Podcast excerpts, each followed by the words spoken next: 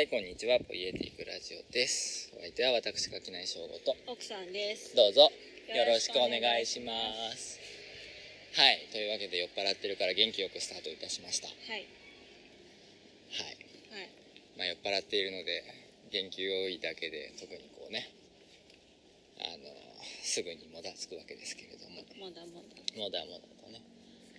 えー、さあイベントお疲れ様でした。あ、そうだ、ありがとうございます。あの、三鷹のユニテさんで、あの、もう、このポイエデブラジオでもおなじみの、随一復興の仕掛けに宮崎さんとね、うん。文学会の編集長の浅井さんと、3人で座談会という形でイベントをさせてうもろてね。ん。もろて。なんか面白かったんだよ。うん。あのね、母が、母が。ふるさとの母がね、は見てくださって、ほあの、配信で。で LINE でね「うん宮崎さんっていうのはよく喋る人だね」ってう。うん。投稿あなたを押しても。っていうのをこう感想でうん。送ってきてくれてはい。でそれを今日宮崎さんとまあちょっとそのあの神保町のさうん。あの読書会非哲学者のための哲学入門読書会ねはい。ちょっと正式名称じゃないと思うけどはい。まああれに出た時宮崎さんも出てるからあの宮崎さんにその話をしたの、うんなんかそうやって母にうん。すごいよく喋る人だって思われたらしいっすよってうん。そしたら宮崎さんが「いや僕もねあの随筆解剖教室の時だけどそれを見た妻になんかあなたと同じぐらいなんならそれ以上に喋る人初めて見たって言ってましたよ」って。言われてでお互いになんか身内に「あうちの人だけじゃなかったんだ」って思わせるぐらいのあの文字数喋る人。であったというねはい。こう楽しい回でしたよ。はい。っていうことで、うん。まあ、あの文学界の、でも私、私もそれ随筆うん、解剖教室見た時に言ったわ。あ宮崎さんに対してね、うん。言ってたね。だからややっぱりだからそのなんか同じぐらい喋れる人がいてよかったね。って言っそうそう。そうた気がする。言ってた言ってた。そういう感じですよね、うまあでもだから本当にそれはねもうありがたいことですよ。なんかあのねルルチャリブロの青木さんとかさん。あの象の旅でねイベントさせてもらった夏目大さんとかね。なんかみんなよう喋ってくれるからね。はい。ありがたいですよ。はい。よう喋るっつうのどちらかというとねみんな年上だからさ。そうね。僕が年少者にもかかわらずずうずうしくこんだけベラベラ喋るっていうことの方がもしかしたらおかしいのかもしれませんが。ええ。でもまあそれは保坂さんとの対談の時に喋喋った方がいいんだっていうさあそうそうそうそうそう。確信を得てしまったからさ。そうなんだよね。そうあの保坂さんと文学界のねプルーストの対談でお話しした時になんか若い人と喋るとなんか萎縮なのか遠慮なのかあんまり喋ってくれなくて自分がたくさん喋んなきゃいけないことが多いんだけどあなたはほっといてもたくさん喋ってくれるからいいねって言われたのを普通に真に素朴に真に受けてねああいっぱい喋った方がいいんだっていう風になったと思いますね。うんはい。まあ中間でね。ありましてちょっと風が強いねじゃうこれまあこ風の音はまあなんかそのっていうこれゲーム的な雰囲気で楽しんでいただければと思いますけど座りますか。よいしょ。なんだかんだでこの散歩しながらだとさ話してる内容大したことなくてもなんか楽しくない？なんか話歩きながら話してる時の方がいいねって言ってくれる人はちょちょこちょこいるね。ちょこちょこっていうか青木さんが言ってくれたぐら。い、あそれだけかうん、ルチャリおオムラジのうん。お二人がうん。言ってくれたぐらいかしらっていう感じがするけども。すごい鴨川等間隔みたいな感じになってる。すごいね。べん今そのね今これ言うと居住地がバレる。言われる。まあ大きめの川。大きめの川のねベンチにベンチの方ですけどねベンチのそれぞれにカップルがいますね。いますね。まあ録音してるのは私たちですけど。我々のこの語らいもだからそういうカップルたちでもこの間さ私たちは録音してなくて、普通に座ってたらさ、あのもっと川のへりのところでさ配信ラ配信やってたやってた。で投げ銭ありがとうございます。なんか弾き語りみたいなそうそうそうそう。持ち曲一曲しかなさそうだったね。うん。延々と同じ曲をこう「ありがとうございます」って言リクエストありがとうございますって言って歌ってたね。うん。可愛かったね。可愛かっいやそんなたはい。感じですよ。感じですね。今の話をちょっとさうん。もう一回落ち着いちゃったけど広げていい？うん。最近僕さうん。本当にあった呪いのビデオシリーズをねああはいはいはい。UNEXT に入ってる。今ねのかな 100, 100ぐらい出てんのかな？UNEXT ってとりあえず50ぐらいからうん。見てるの。うんずーっと。途中からってことね。あそうそうそう。あのね岩沢監督ってあの、僕がそもそもハマったさ心霊マスターテープに出てた岩沢宏樹監督あの心霊ため玉手箱のねそううんアベンジャーズでいうところの、あのトニー・スタークみたいな人よ。うん。うんがそのアシスタントとして出始めたああはいはいはい。頃から見てんの。はいはいはい。でその自分そのね。そう。でアシスタントの頃からうん一回ねあのね呪いのビデオシリーズには途中であまりにもひどい事件があってうんあの修行に出るっていうパートがあるの。うん。えっとちょっともうちょっと丁寧に話すうん。あの呪いのビデオほんで基本的にその投稿映像に対してうん。こうさその投稿映像をリプレイしてお分かりいただけただろうか。まさかこの地域に恨みを残して死んでしまった男がいまだにこの世をさまよっている。とでも言うのみたいなナレーションがつくみたいなイメージはあるでしょ？うん。てかそれって呪いのビデオのテンプレだったんだ。そうそう。で呪いのビデオのテンプレとしてそういうその投稿映像をただ投稿映像として流す。でその何あのなんとか区在住の何々さん。てかなんとか区在住のか何何をやっている方からの投稿映像であるとかなんかその楽しいホームパーティーが一点不穏な雰囲気に包まれるみたいな感じで投稿映像だけっていうのもあるんだけどもう一個のパターンとしてある人からこのビデオが送られてきたのだが取材より一層の取材が必要だと思ったみたいな感じでスタッフたちが顔を出してその投稿者とアこうアポイントメントを取ってでその周りの友人たちとかも含めそのビデオのにまつわる周辺情報を聞き込むっていうそういうドキュメンタリーパートが毎回その1本につき1個あるの。でそれが前後編で分かれててでその一個一個のオムニバス的なその投稿映像だけの紹介が差し挟まれつつその長編みたいな感じでこうそういう一本のビデオをめぐるこう調査するところがそのまま撮られてるみたいなパートがあるっていうのがもうお約束なんだ。でそこで名物なのはその監督はまあカメラのこっち側からなんか無茶ぶりしてそれに対してアシスタントの人たちがみんなこうなんかその霊に疲れてそうな人を護衛したりとかなんか別のこうなんか怪しいさ怖いおじさんとかに聞き込みしに行って殴られたりするみたいなのがこう続くっていうのでそもそも岩沢監督はそこのそのアシスタント時代に頭角を現してでまあ次のあのシリーズから監督にもなるみたいな人なんだけどなんかねそのねなんかね出世がしなんかねアシスタントの人は一回なんかもう怖くなっちゃったとかなんかちょっとあの本来守れたはずの投稿者の人を自分の不注意で殺なんか死なせてしまったとかなんか割と重ためのねなんかそういうものを得てなんかちょっと一回修行してきます。って言って2本分ぐらいのビデオの間こう不在にするみたいなねことがあったりする。でまあなんか岩沢監督それこそ不在になった後に自分がアシスタントが監督になって帰ってくるみたいな多分感じなんで、まあ、僕まだそこまで見れてないからなんだけどでだそのとりあえず今その岩沢監督の、ね、アシスタント時代から追ってるんですよでこれが一体どうやってこの散歩中の録音につながるかなんですけどそれがね2000年代前後2000年代自体が前後って感じだけど0年代うんあだからなんだでにでもうちょっとなのかなあ2005、6年ぐらいなのかなちょっとああんまりちょっと正確な年代わかんないですけど、とにかくそのぐらいよ要するにもう20年ぐらい前のビデオを見てるわけ、うんでその頃はだからまだねあれなんだよ。投稿映像がそのこうなんつうの？ビデオカメラ？うん。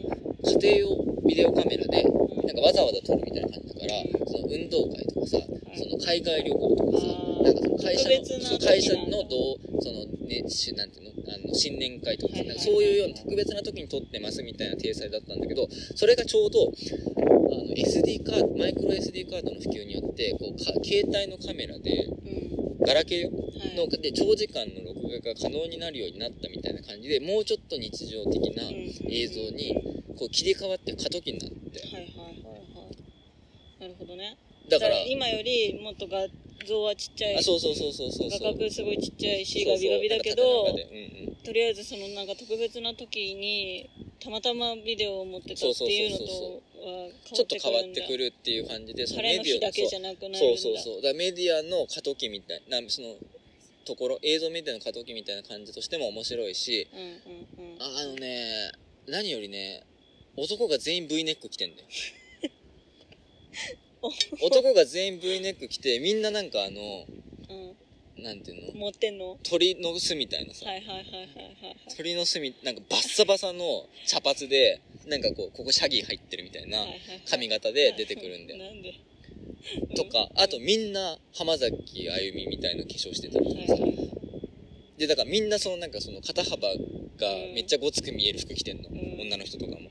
おなんかー。そのなんだろう。いやだからねなんか分かったの。その骨格診断云々とかによって多分ね人は似合う服を着るようになってる。その何？うん。体型まあで流行なんったっけ？その頃にそんなのだなんかあの肩を強調する服が流行ったわけじゃなくてうん。多分みんなだやぼったいの。はいはいだからみんななんか変なの。うん。似合ってない服着てんの。うん。みたいなところとかうん。あとね普通に単純にそのさ何でもないそのさ風景。うん。そのスーパー駅前の景色とかさうん。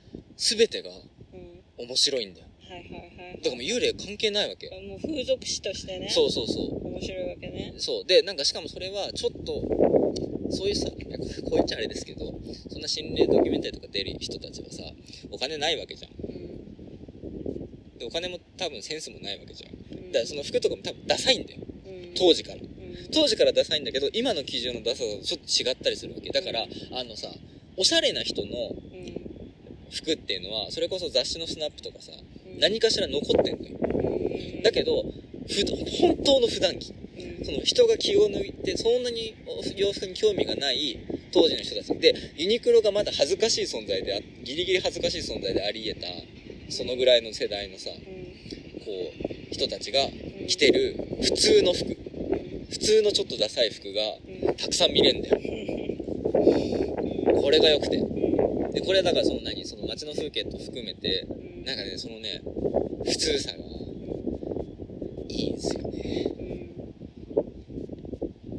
っていうはいのが。なるほどね。そうそうそうそう。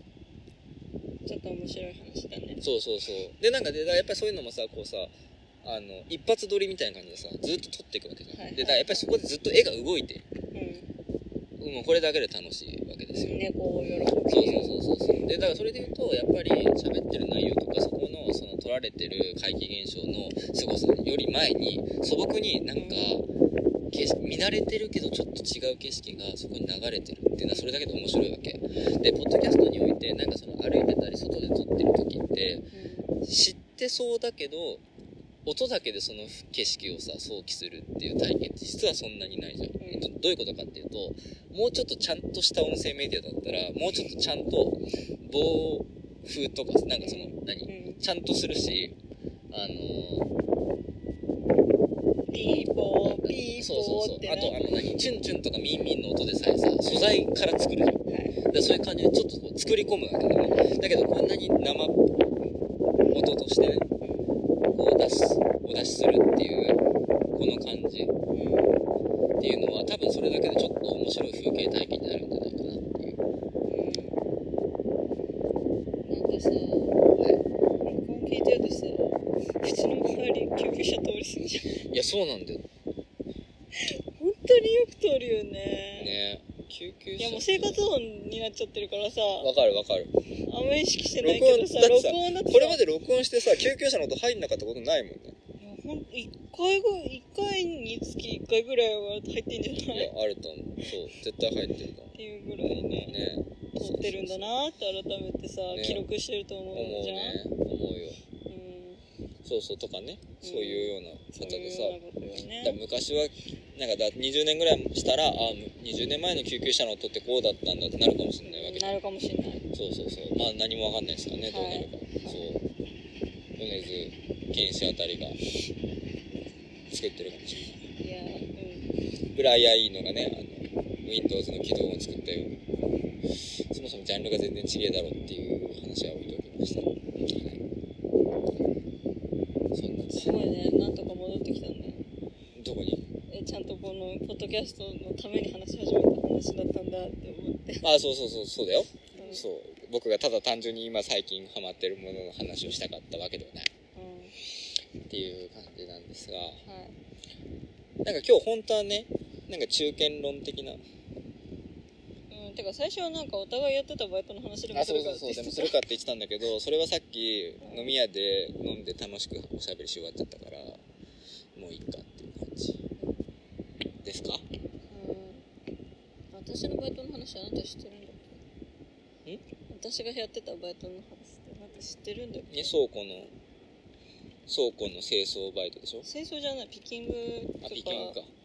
あそうあ倉庫のピッキングと家電量販店の清掃。うんそれ体験だけね。あとはあ,、あのーとはあのなんかめっちゃ金金持ちの道楽みたいな。金持ちそう。金持ちってかなんか法律事務所かなんかやってる社長さんの道楽でやってる趣味のえっ、とトリマー？うんうんうん。トリマーとなんかこう日中だけペット預かるみたいな。あの埃みたいな犬をあのおもちゃみたいな形にする仕事ね。のお店の清掃バイト。はいはいはい。でもすごいかったよ。本当にモデル犬とかしか来ないのよ、はいはいはいでなんか2階のラウンジにさ無造作にさ串とか犬用の串とか置いてあるんだけど純金なの。おお で床みんな大理石で、はいはいはい。なんか変な人っているなみたいな。そこにそこに仕事になるそこにえって感じだね。そう、なるほど。面白いね。うん、あとなんか新聞の記事読んで点数つける。あそれ聞いたそれ聞いた。点数っそれていうかなんか楽しそあのレポート作う、るうん、のは本当に数ヶ月しかやってない、はいはいはい。これは楽しそうだよね。あとあれだよ。あのライブのスタッフはいはいはい。やってた。ライブのスタッフ高校生の時登録だけしてってさ。うん。一回も行かなかった。うん。まあライブのスタッフも私も私清掃以外のバイトにやってなかったの僕もいくつものバイトを2ヶ月ぐらいで辞めてた学生だと不良学生だったんで労働は悪だと思ってたからね、まあ、今もちょっとそれは思ってるけど。うん僕丸亀製麺かなんかのバイト2週間で辞めた。へえなんで？えなんかふざけるなよって思ううん。なんか制服買えって言われたのかな。あだから金ねえからバイトしたのになんでお前に金払わなきゃいけねえんだって思ってすごい思った気がする塾講師はもうやってたんだけど、うん。塾講師は教える時の態度が悪すぎるって言われて生徒から評判いいんだからいいじゃねえかって言ってたんだけど、うん。なんかすごいそれはって言われたからやめたで教託の上に座って授業してたんだよ、そしたら教託の上は座るところじゃありませんって言われて当たり前なんだようん当たり前なんだけどうんね当たり前なんだけどなんでガキどもが座ってるのか俺は立ってなきゃいけないんだみたいなところがちょっと当時は許せなかったの今思うと意味意味わかんないというかバカだなって思うんだ椅け子に座れよっていうどでも椅子に座るとだってさ教室もさ椅子になっちゃうからさちょっとねえ教託ってさあのガラガラ椅子ついてないついてないついてないあついてないんだそうそうそうへからみたいなバカみたいにやめたりしてえうん全然続かなかっうんただけど唯一続いたのが蕎麦屋蕎麦屋の美味しい蕎麦屋だよねそう美味しい蕎麦屋ね。私も行ったけどさであれさすごいよね。なんかさ何年も前のさうんバイトのさ名前まだ覚えてくれてんだもんね。ねでしかもなんかこっちもこっちでさ「いや結婚しまして」みたいな感じでさ普通になんかこううん。ご挨拶的な感じにしててさ「うわあそうなんだな」みたいな感じになる。あの感じすごいよね。うん。って思いますわよ、うん。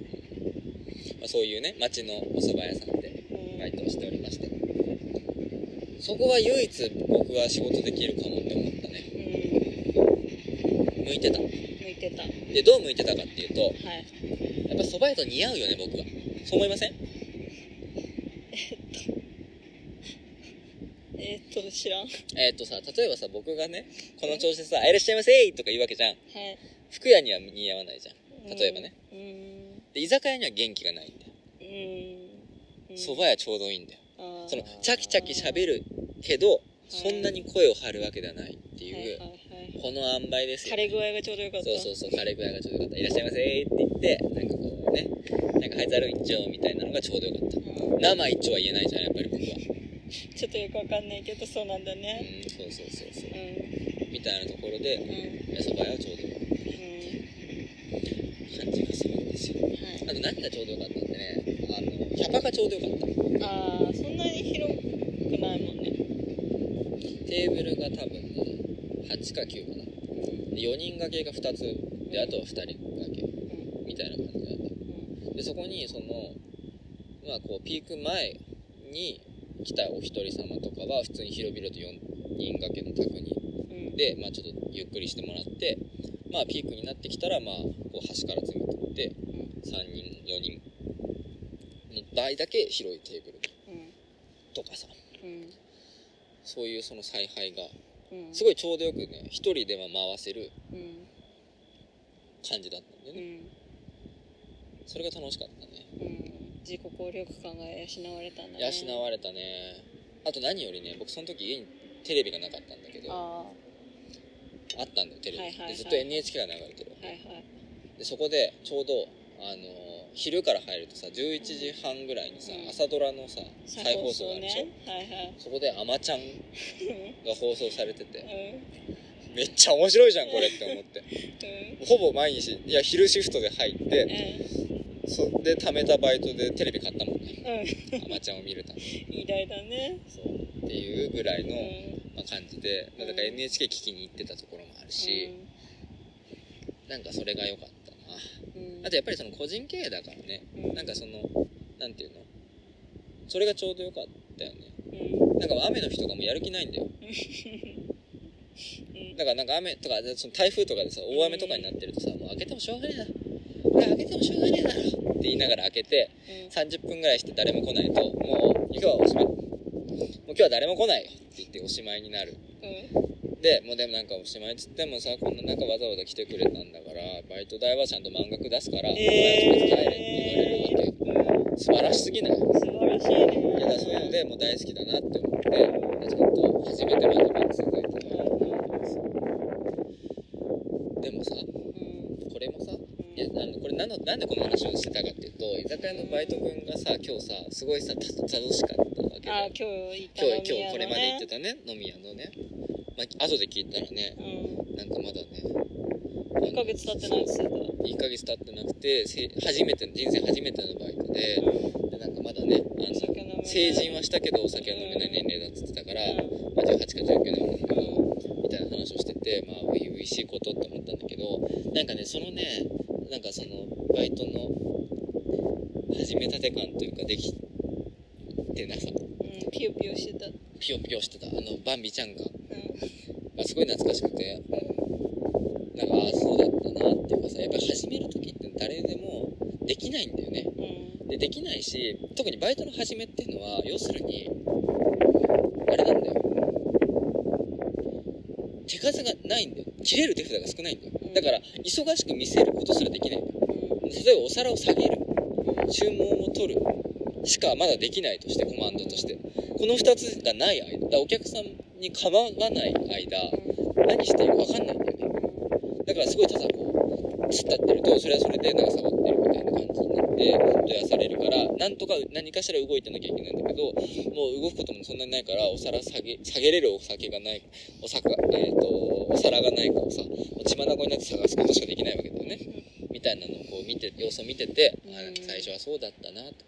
そこからだんだんできることが増えていって、うんまあそうすると堂々としていくんだよなって思ってさ。うんななんかあの自信のなさ。うん。ずっとメモ見てたじゃんなんか。うん。でもあれは偉いよねやることない時ってメモを見るって偉いことだと思う。うん。っていうのがあって。でもう一人女の子がいたんだよね。うん。でその子も多分同い年ぐらい。うん多分ね。でその子の方が何だったらより悪いぐらいだったんだけどうん。とにかくねニコニコね一生懸命やってるんだよ。そうでニコニコ一生懸命やってるのとすごいその真面目にちょっと何だったら新規臭い顔しながらこうさ一生懸命働いてる男の子を見た時に我々ねあのいい加減な酔っ払い客はねどうしたってねうんそのねへっぽこなねだけどニコニコしてる子の方をうん。良しとしちゃうんだよね。うん。で割と僕はそこにすごいねジレンマがあるの。うんで僕自身がうん新規臭い顔をしながら一生懸命仕事を覚えようとしてうんその結果「いや何？ずっと突ってるの?」みたいなことを言われがちなタイプだったから。うんっていうのですごい今日はそういうねその仕事うん覚えるまでのね大変さ。でその自分のできできてない時期うんからできる時期になっていく時にまでのさなんだかんだ言って辛抱しなきゃいけない時期があるわけじゃん。だうん。からそこに対するはこととか思いを馳せていたわけですよ。うん。はい。おじさんっぽいね。おじさんっぽいよね。でもさ多分彼はさうん。居酒屋バイトに向いてるバイトがあると思うんだよね。あると思う。でねだから要するにそうなんだ。僕は蕎麦屋のバイトはうん。実はそういう苦労あんましてないの。向いてたから。向いてたから。でだからそれまでのバイトは多分向いてなかった自分の居場所本来自分の居場所じゃないところに背伸びして自分の居場所を作ろうとしたのでこの場所に自分は似合ってないっていう意識があってだから似合おう似合うためにはまず自分じゃないうん何かをこう自分をね似合わそうせそうそうそう上書きしていかないといけないんだと。うん。いうことですよね。はい。趣味じゃない丸亀製麺の制服を買ってみたりとか。そうそうそうしすないといけないって話いうことですよ僕はだからそれがねあんまできなかったんだなででできなかった。でもねそれねこれ僕多分この前どっかのポッドキャストでも喋ってるけど僕割と付き合う人に影響されるがち。そうだね。じゃん？うん。だ僕だから雨降ってきた？えそう？わかんないよ。なんかパラパラしてる。マジか。えパラパラしてる。えじゃあちょっと歩き出そう。そうだなんか僕は清楚系が好きって言われたら清楚系になるしなんかちょっとギャルっぽいのが好きって言ったら私もリクエストしたらそうなってくれるえなるよ。じゃあアクロバットできる人が好き。アクロバットできる人が好きか。この年から？あやってって言ったらゲイザーやってくれる人が好き。ーじゃあちょっと頑張る 腰壊させても困るけどいやでも割と本気で頑張っちゃうよそれ。そっか、いや僕はだからそういうタイプなわけ、まあだから奥さんに勧められたら FGO や始めたもんね。そうそうそうそう。てかだって奥さんと暮らしだす前で割とそのオタクっぽい趣味に対してどちらかというと軽蔑してたね。軽蔑してたからね。そんなあなたがねネロちゃまのねフィギュアを買ったりそうそうとかねそうそう。あんなね二次元にしかありえない誇張されたね獅子に。うんうん。女体女体表紙にねまあみたいなはい話ですよ。うんそっか。えだからでだからそれをだから僕はそのねそれはすごいあの何？恋愛というさ強い感情ゆえにできることじゃん本来は。だけど僕は自分はそれ自分の特質だと思っちゃったの。僕は人のために自分を上書きできるんだとで向いて泣こう笑おうがなんだろうがなんだかんだある程度までできると思っちゃってて。うん。だからバイトとかするときはとにかくすげえマニュアル人間になるのまず。うんうんうん。なることを思考するの。うん。だけど実は仕事できる人ってマニュアルなんか見てないんだよ。うん。うん。その場で必要なことするべき。そう。その場でおしぼり欲しそうだなって思ったらあげるとかさお茶のおかわり欲しそうだなって思ったらあげるとかさ、うん。この人はしつこくお茶のおかわりするとなんかどちらかというと居心地が悪くなるからほっといた方がいいんだなとかさ。うん隣のお客さんがさ3回ぐらい外行ってさ毎回さおしぼり出してあげてたけどさ、絶対いらないじゃん。絶対いらないんだよ。そう。すごい。2回目ぐらいで「ああああじゃあもらっときます」って言ってる。から3回目絶対いらなかったよね。そう。って。なっちゃう。そう。みたいなことなんだよ。でもあれはマニュアルで外に出た人にはあげようってなってるわけじゃんそうみたいなそこのね、ここで出さなかったらうん、僕が怒られるんですそうっていうそう。そうことじゃん。そうそういうことなんだよ。でもだからそれはだから結局さ僕はだからうまくいかないわけだ。はい。今今あの教託に座るような塾講師が 本当何を言にってんだ、本当にそうだったのかっていうツッコミはあるか、うん。まあ、とにかくそうだったんだよだけど蕎麦屋はだからマニュアルとかないわけ。うん。個人だから。うん。でもなんかなんかなんかやれ言われるわけでうん。お茶出しておしぼりお茶とおしぼり出してくればいいんだよってうん。言われてお茶はなるべく景気よくおかわりを注いであげてその帰れみたいなオーラを出すな。うん。それはいいんだと。その回転率とかそういうことはお前が気にすることじゃない、うん。お前とにかくお茶をちゃんとだゆっくりしてってくださいねってことだけ考えてればいいんだっていうさ、ことをさこう言われていくわけじゃん。でもそこにとにかくマニュアルとかないから一個一個言われるんだよねそれをで一個一個だ難しいことじゃないんだよ。うん。お客さん来たら挨拶してうん。何食べたいか聞いてうん。それを厨房に通してお茶出したりなんかおしぼり出したりしてなそれをこうさ状況を見ながらさ順番を変えながらも全ての卓でおとりあえず同じことをうん。なんかすればいいわけだようん。それ順番前後しちゃったからうん。即死みたいなことはないわけじゃん。本来は。うん。だからそれまで僕はバイトの時分かんなかったのそれが。うん毎回この手順通りにやんなきゃいけないって思って混乱しちゃうみたいなことがあったわけ。うんそうじゃないんだなって。ねいやーなんかそういうところさクソ真面目だよね。そう僕はクソ真面目なトゥーリストの奴隷になったりとかさあ花火やってる。花火やってる。そう。今年花火やってないね。え結構やってるよあなたが川通らないだけじゃないいや違う違う違う違う。我々がよ。あ我々や去年もやらなかったし一昨年もやらなかった。あれしそうだっけ？一昨年ぐらいやってなかったわかんない。まあいいや、うん、まあそんな感じですよ。はい。なんだっけ？え。なんでクソ真面目だねって言った。なんでこんなんしてんだっけ？えあの男の子の気持ちわかるなって。あそうそうわかるなっていうさ。う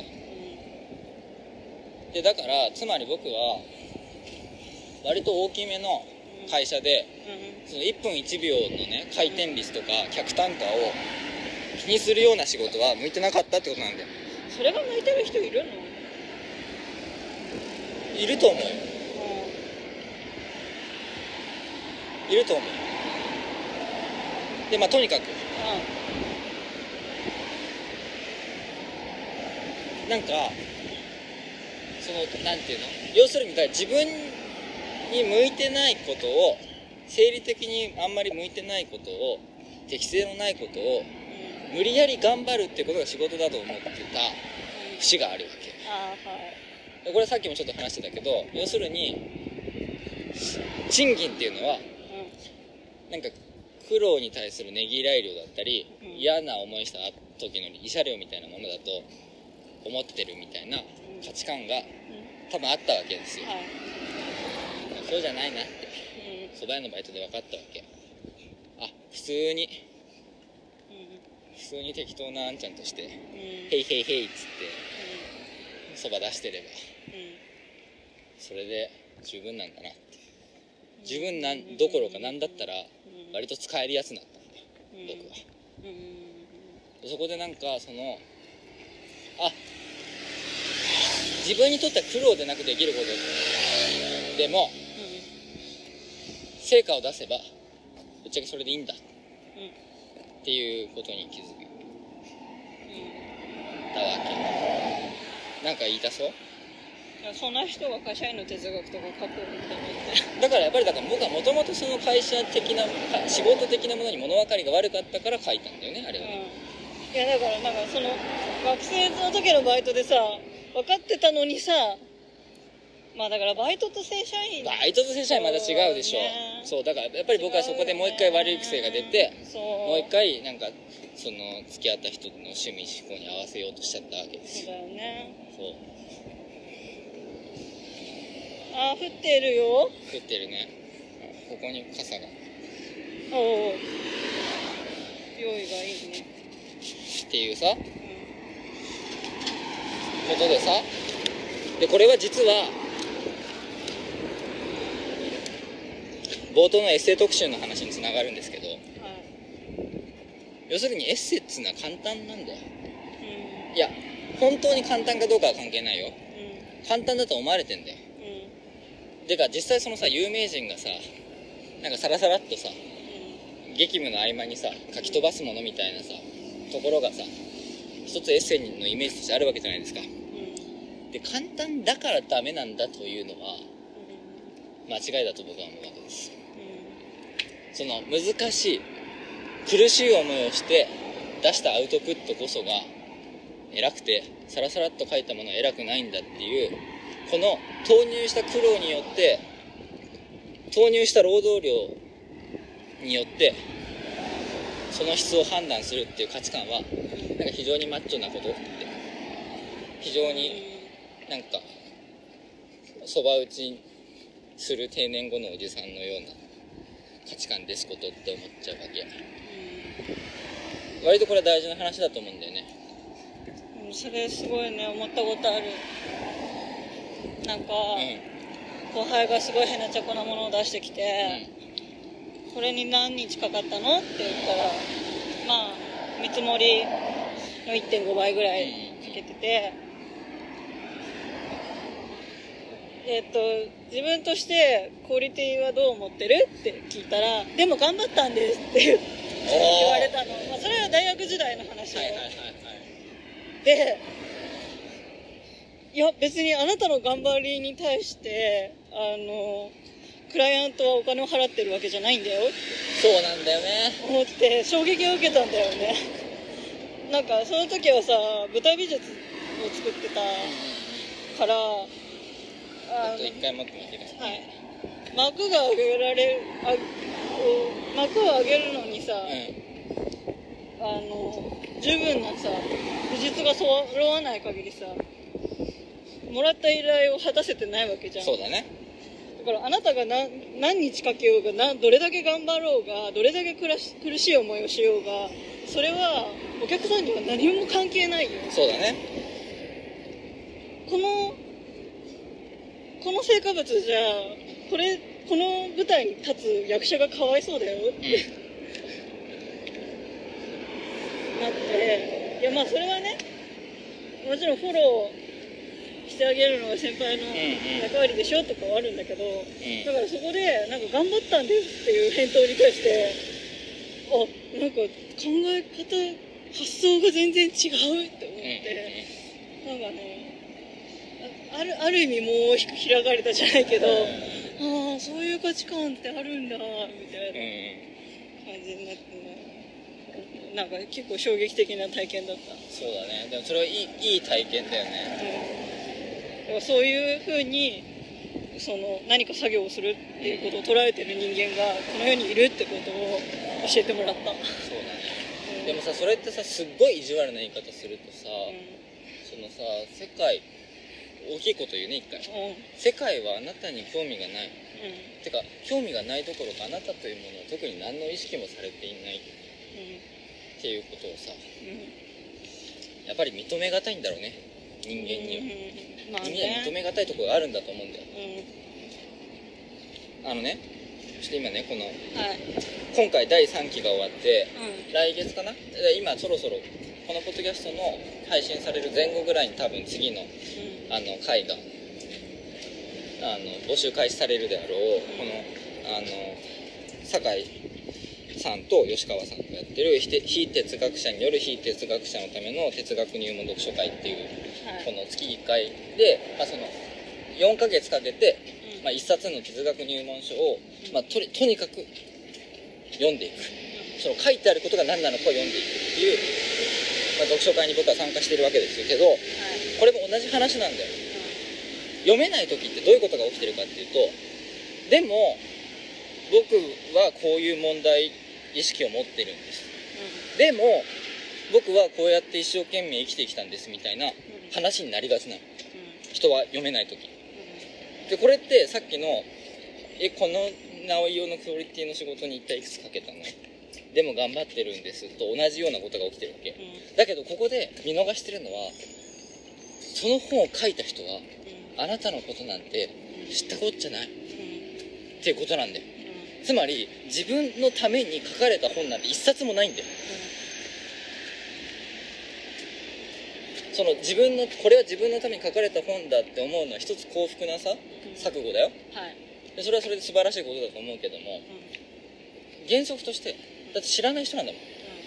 自分のこと考えて書いてくれてるわけがない。っていうでもここは認めがたいんだよね。やっぱり。どうしても。どうしても自分の話じゃないって思っちゃうんだよ、まあ、自分の話じゃないのであってんだけど。でそれに不満を持つのは間違ってんだよね。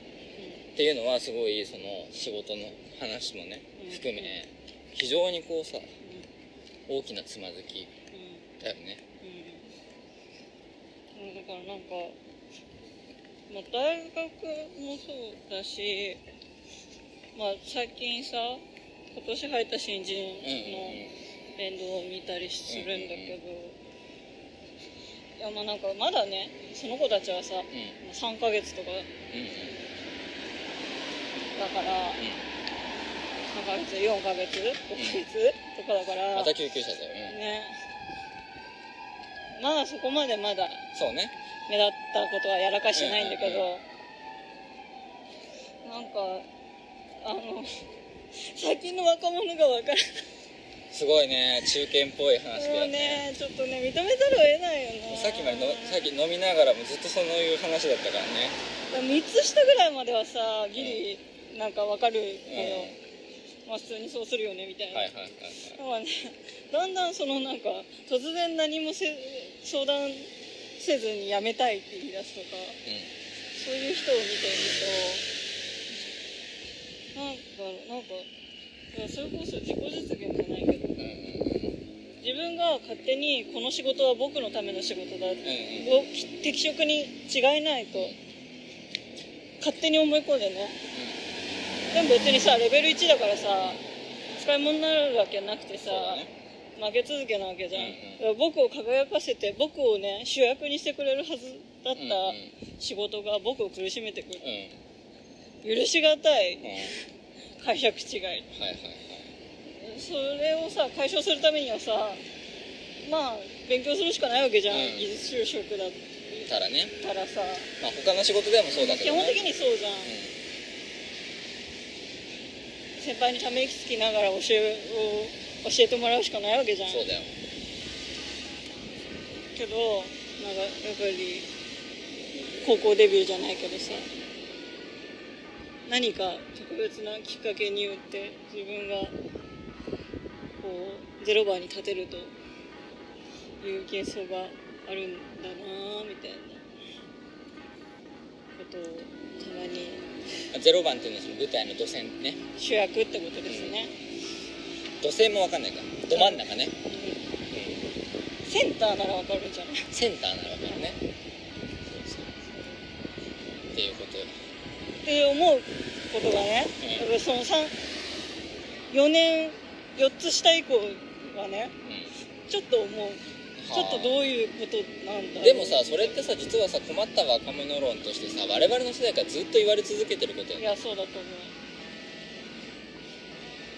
だからなんかなんか本当に今だからなのかはちょっとわかんないけど。わかんない。いやだから普通に人は劣化によって自分もそうだったという若い頃の恥を都合よく忘れていくっていうだけのことなのかもしいれないやどちらかというとそもそも一定数分布してるんだよそういう極端な人というのは。でその極端な人に当たるその自分がどちらかというとそれを人事じゃないけどなんていうのその異物としてうん。ぶつかるっていうのは自分が年長者になった時しかないんだよ。ていうかまあ生きてれば生きてるほどなうん？ななぜなら年長者は先にやだって会社辞めちゃうような人は年長者に残ってないんだからその会社に。その会社に自分がある程度残ってる中でそのままたまたまそのなんなんかの確率でに、そういうこうすぐ辞めちゃうような後輩が入ってきた時に初めて自分事としてびっくりするわけだ。ようんでその時には判断材料として自分との違いを見つけ出す時に一番分かりやすいのが年齢差だからそこで最近の若者はってなるんだよまあ確かに。まあまあそれで言ったら上にもやばい人いるしね。そうそうそうそうそうそう。でむしろなんなら上にいるヤバい人の方がヤバいじゃん。うん。うんやめてくれたらよかったのにって話じゃん、っうん。ていうことなんだと思うんだよね。だからそこは実は世代でくくると確かに。ちょっと罠にはまる。かなそれで言うとすごいなって思ったのは、うん。この子大丈夫かなって思ってた3つ下の後輩が、それこそなんでまだ雇ってんだろうっていうぐらいのやばいうん人とペアにされて、うん。そしたらめっちゃ伸びたの。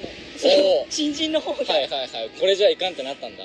なんかあ5つ下って年次じゃないんだって分かったらしいの、うんうんこれ多分10個ぐらい上の先輩なんだけど、もう僕がこいつを使わないとこのプロジェクトが回らないみたいなことをなんか腹くくったらあめっちゃちゃんとあそれはいい話だね。できるようになって覚悟は人を強くするんいや本当にとそうだね。ひどい荒治療だなと思って。いやでもでもそうするしかなくない？うん。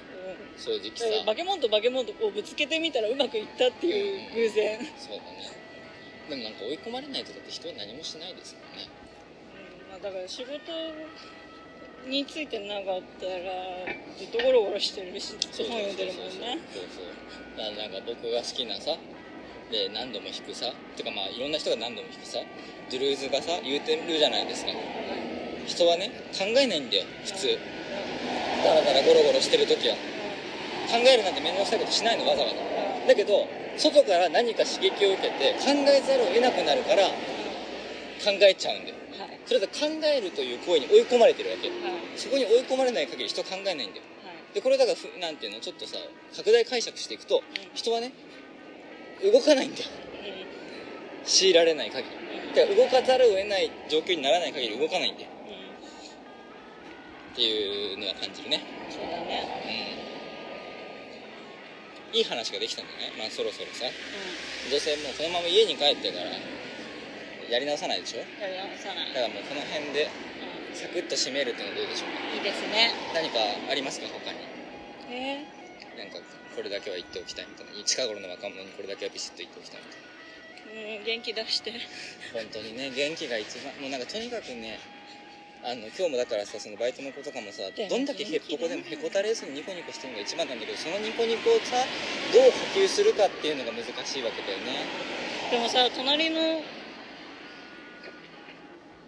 おご夫婦がさ、うんうん。こう割とフレンドリーに話しかけてさ、うん。まだ1バイトどヶ月経ってないんですみたいうんうん。ななんかああいうねうん。優しさそうそうああいう優しさがさ身につけられる気がしないいけど。やでもさあれあの声掛けあるだけでだいぶ救われるよいやだいねぶ救われると思うのよ、いやだからすごいかっこいいなって思ったもんそう。隣のご夫婦まあ旦那さんの方は分かんないけど、うん。っていう感じでしたが、うん。まあそんな感じでございまして、はまあ、今年今回はお開きとしましょうか、い、優しいマダムになりたいもの。優しいマダムになりたいものおせっかいなおばちゃん。でおせっかいする元気が欲しい、まあ、いつも言ってますけどということで「声入れていくラジオ」お相手は私だけなしょっと奥さんでした。どうもありがとうございました